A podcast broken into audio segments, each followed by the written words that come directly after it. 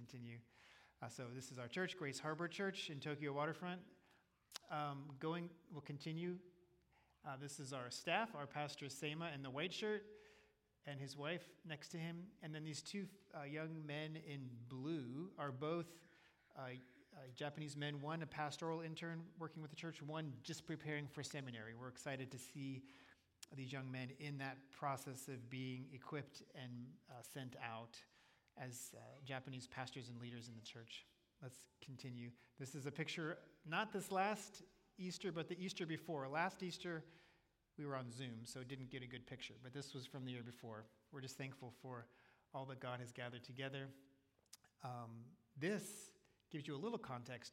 Tokyo is the host city for the 2020 Olympics that have been shifted to 2021.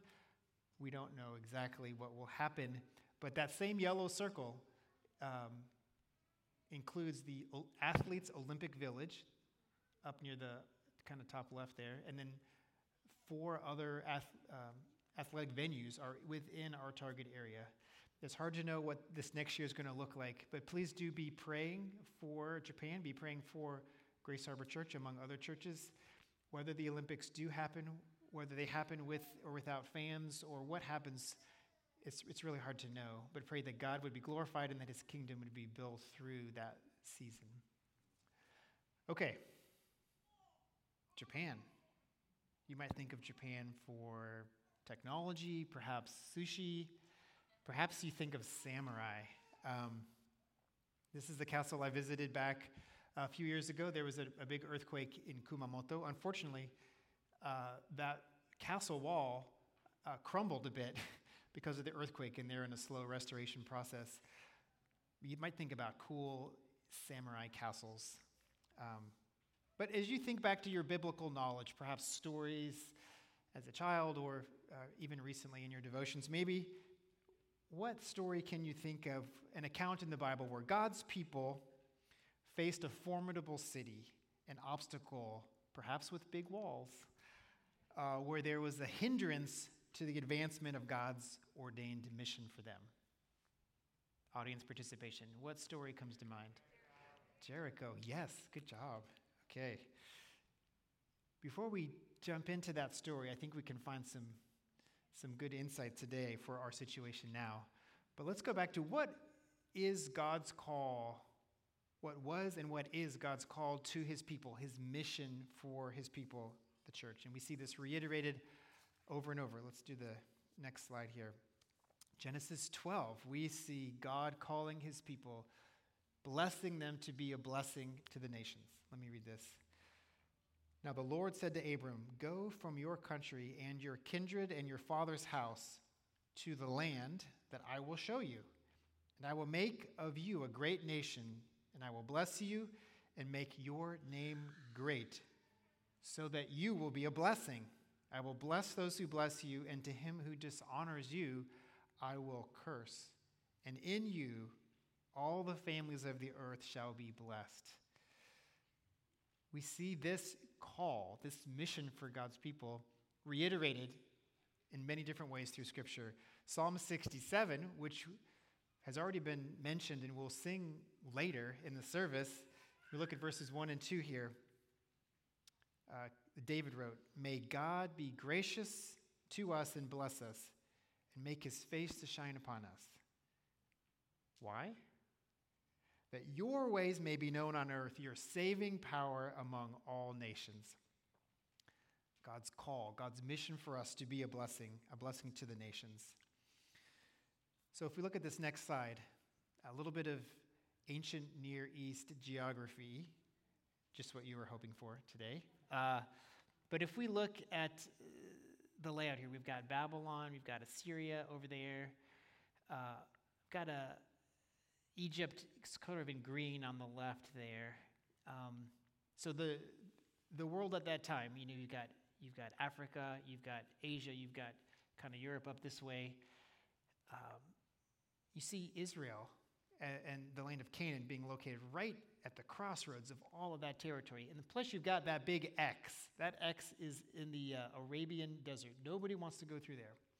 So everybody goes up, over, and down through Canaan. God put his people. God promised his people a place where they could fulfill that mission to be a blessing to the nations. You read in other, other parts of Scripture, how did the Queen of Sheba know about King Solomon? Because all the people, the traders, the, the travelers were going through that land. The fame of God would spread. This was God's intention for his people to be a blessing. So that, uh, that strategic location. Now, after 400 years, God's promise to his people, God's promise to Abraham that his people would inhabit this land to be a blessing. Yet, over 400 years later, through a large detour in captivity in Egypt, God has brought his people out, brought them on to the brink of this promised land. God's people, under now the leadership of Joshua, seeking to fulfill the next step in their mission, and yet they face a big obstacle. Right across the river, or across the Jordan, into this land, there's a big obstacle, a hindrance. Let's go to the next slide. Obviously, an artist rendition, but Jericho, right? The walls of Jericho. So let's, let's put ourselves in Israel's position. Try to imagine their situation. So, how would they be feeling? They had just come off of a 40 year quarantine of sorts, right? Treading water, waiting for what's next. Isn't that how you feel right now? It feels like 40 years, maybe. Uh, in the Sinai Peninsula, God had now brought them to the brink of the promised land again. They also were remembering that the generation before them had come to that same place and had failed to trust God and enter and take the land. You think they would be excited? Maybe. You think they would be scared? Do you think they would be uncertain? In their fear and doubt, would they look to these promises of God and say, Are these promises still valid? Is God still working? I think we can relate to that, right? We faced a year of COVID and a million other things that have been hard. Are we also afraid that God has forgotten us? That God may have forgotten his promises?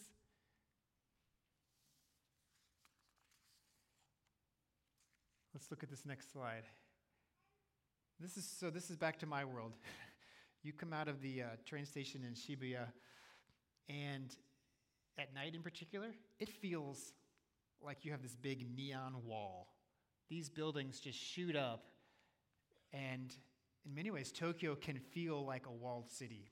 Maybe like, like that samurai castle we saw, or like Jericho in some ways. Tokyo has strong cultural walls that keep in language, culture, religion in a very homogenous, integrated culture that for centuries was, was isolated as an island nation. These walls also keeping out core cultural identity challenging foreign ideas like Christianity. Now, even though you, if you visited Tokyo, you would see Starbucks, perhaps a McDonald's on almost every corner, that doesn't count as the core culturally challenging foreign idea. Christianity challenges the core of what Japanese believe and even who they see themselves as who they are. In spite of 160 years of Protestant missions in Japan, and then even further back to the early Jesuit missionaries in the 1500s, we see Japan as a country of about a quarter of 1% Christians. It may feel like Japan or that Tokyo is this impenetrable city like Jericho. Yet, with a mission to be a blessing to the nations, how do we think about a city like Tokyo? How do you think about Orlando? How did Israel think about Jericho? So let's let's take this step back. What can the church in Japan, what can you in Orlando learn about how God works?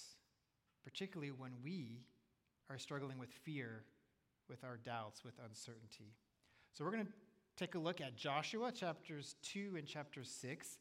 And just for the sake of time, we're going to kind of give a big overview here, but I think that we can be encouraged today.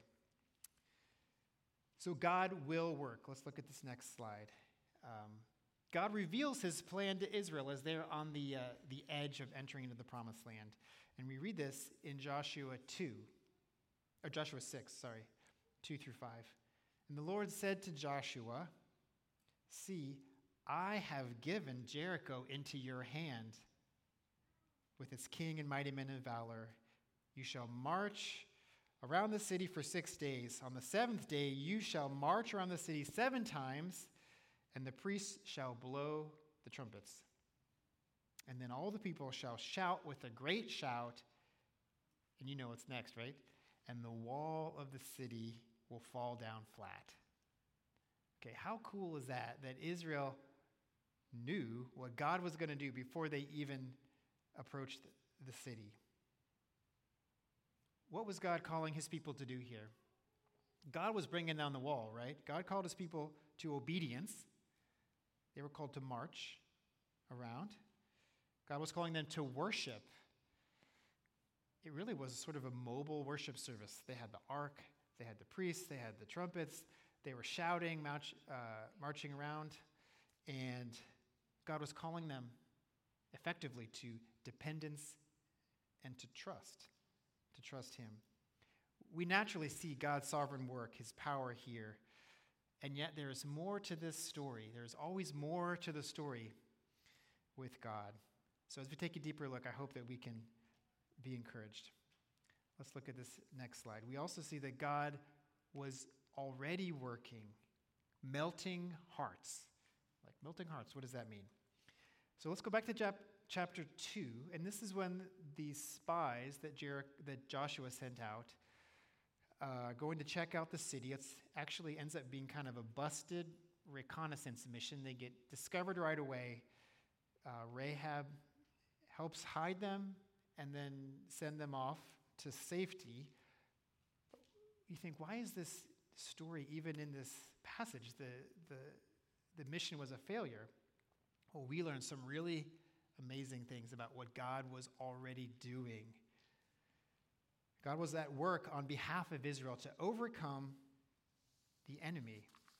Let's take a look here, the next slide. Joshua, again in Joshua 2, these are Rahab's word. Rahab said to the men, I know that the Lord has given you the land and that the fear of you has fallen upon us, and that the inhabitants of the land melt away before you.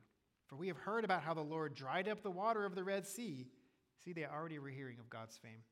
Before you, when you came out of Egypt, and when you did, and what you did to the two kings of the Amorites who were beyond the Jordan. And as soon as we heard it, our hearts melted, and there was no spirit left in any man because of you.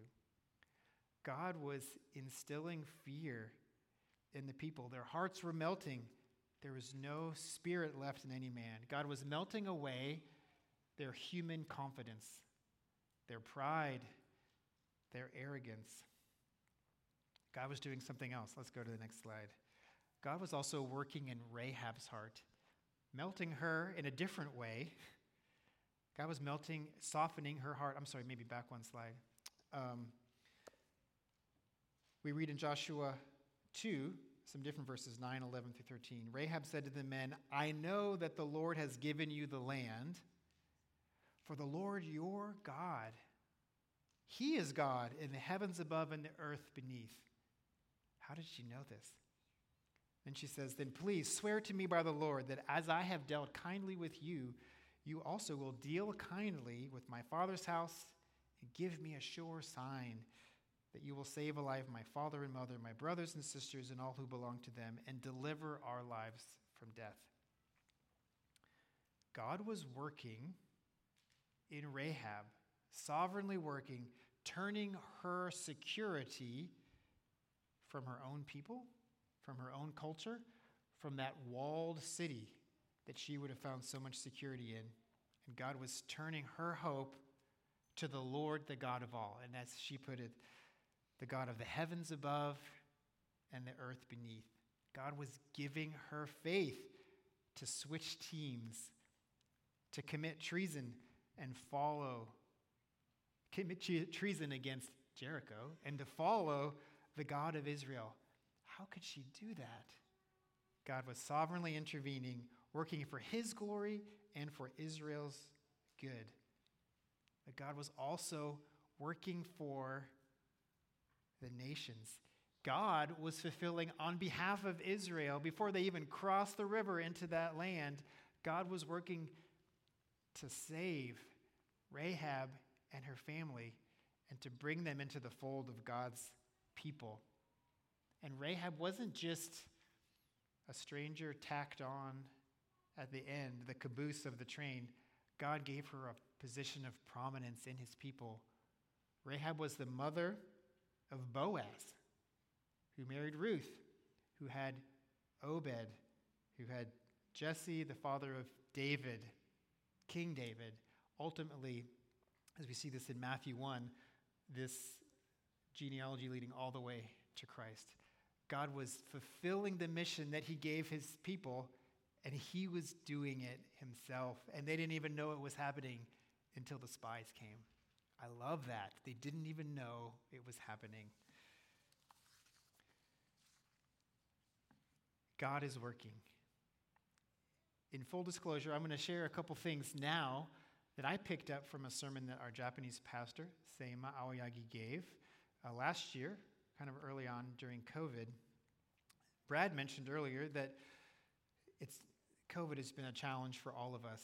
I might be one of the few guys that's been thankful because even though we're an ocean apart from Tokyo, that we're able to participate in worship, I'm able to still maintain my role with our interpreter team for services. Uh, and I had in God's providence, the privilege of translating for a sermon on the same passage uh, last year. But Seima brought some interesting insights that I think are helpful as we, again as we look at this. Thinking again about Rahab as she's facing such internal obstacles to this God of Israel that she would have only just heard about by word of mouth. Her own culture, her own religion, her security certainly those walls of Jericho. In the ancient Near East, what else would you want but walls? Something to protect you from all that was going on. It was craziness, like the Wild West. Walls would have been such an important part of your own security and even your hope. And yet, God was transferring her hope not in her culture, her language, her security, but her hope in Him. And our pastor Seima pointed out this is so similar, so familiar to the Japanese believers in our own congregation. Only God can bring about this kind of change. It's interesting, as I've been in Japan for about 15 years now, um, as we interact with Japanese friends and just love uh, enjoying and engaging with Japanese culture. There's so many beautiful aspects of Japanese culture. We see God's character displayed and reflected in ways that we don't always see so clearly in uh, other cultures. Just it's the beauty of God's uh, character displayed throughout the nations. One thing about Japan, it's very interesting. You'll ask a question to someone. It could be about a tourist site, it could be about the language, it could be about food, it could be about culture, it could be about religion. And people answer with, we Japanese, and then they'll answer the question. There's something beautiful about that understanding of being a part of something bigger. But there's also something that's an obstacle to an idea that is outside of what Japanese grow up understanding. Understanding the gospel, that idea of, in a sense, that cultural wall that keeps out foreign ideas like Christianity and keeps in language and culture and religion in Japan. So, just like Israel, again, with their own fears, doubts, and uncertainties, stepping to the edge of the promised land, God was working. And much of it was behind the scenes. They didn't even know. And God was bringing about his mission for Israel. What about us? Though we find ourselves fighting that same kind of fear, doubt, uncertainty, can we trust that God is working God is working in Orlando. God is working in Tokyo. God is working for the nations, bringing about his mission for the world. His mission to be a blessing, to be a city on a hill, proclaiming the good news that Jesus melts hearts. Maybe you don't use that phrase. I kind of like it. God melts hearts, like Rahab, hard hearts, and brings his people into the fold of God from the nations. Let's go to this uh, next slide. Um, actually, sorry, one more. So this is our Pastor Seima. This is our Zoom worship. um, in so our pastor, uh, this is back. You know, during this is during early COVID times. Our church's theme for this past year had been, in English, we would call it gospel fluency. What does it mean to naturally, easily talk about your faith with others?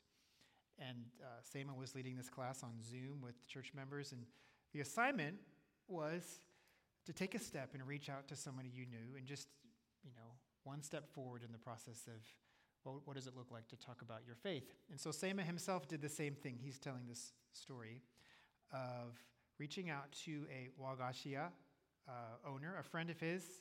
A Wagashiya is a like a Japanese confectionery sweets.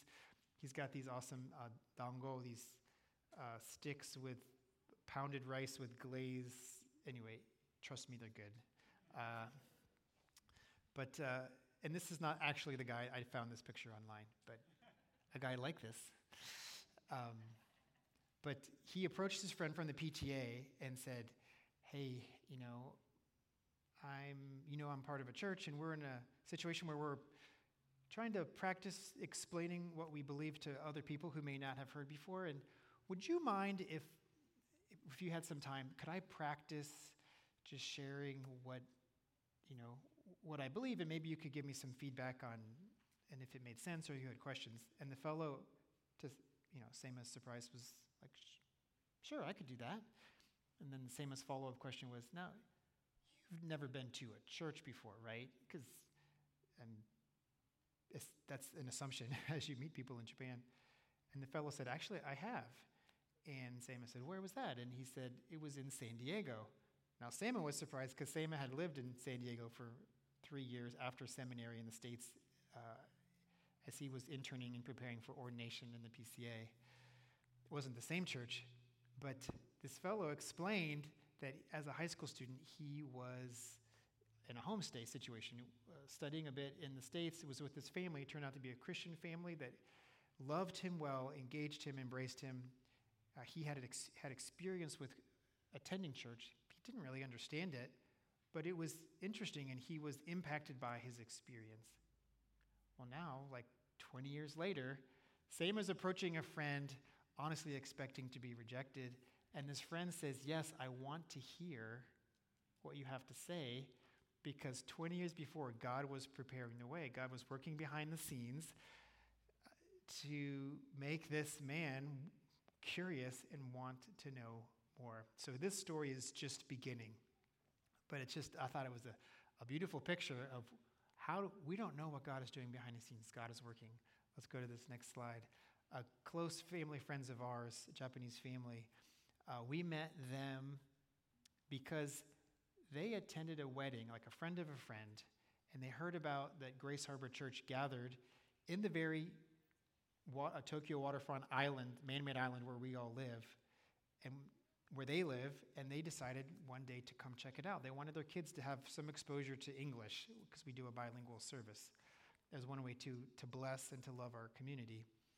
And through that, we get to know them, uh, an opportunity to uh, share the gospel through the church, God's people, through God's word, uh, and consistent relationship over time.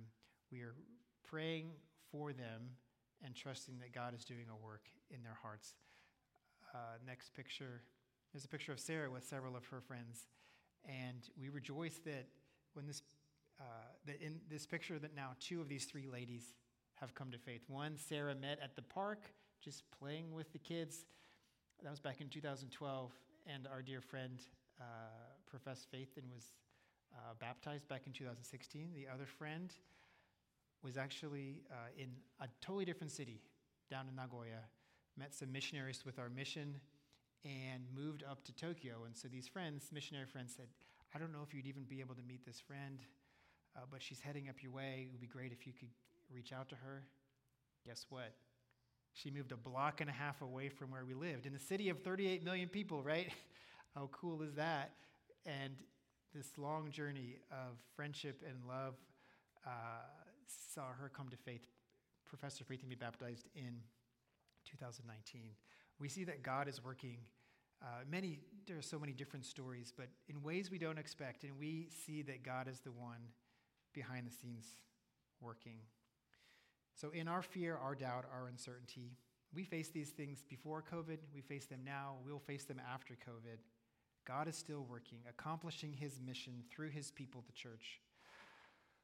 Let's look one more time at our theme verse from Acts 28. We've already had it read today, but therefore let it be known that, sal- that the salvation of God has been sent to the Gentiles, to the nations. I love this part. They will listen. Let me continue on talking about Paul here. Proclaiming the kingdom of God and teaching about the Lord Jesus Christ with all boldness and without hindrance. Because God is the one at work. Even in our fear and our uncertainty, we can boldly proclaim the good news of the kingdom of God, and we can have confidence that there is no obstacle, no hindrance to his mission to the nations, because he is our hope. Let's pray. God our Father, we come before you in humility in awe of what you are doing for your kingdom throughout the nations. Hearing testimonies today in many ways, and that even though we see obstacles and hindrances, God, you are working. Give us confidence, give us hope to trust in you, to be bold, to step forward in faith for your glory and for your kingdom. In Jesus' name we pray. Amen.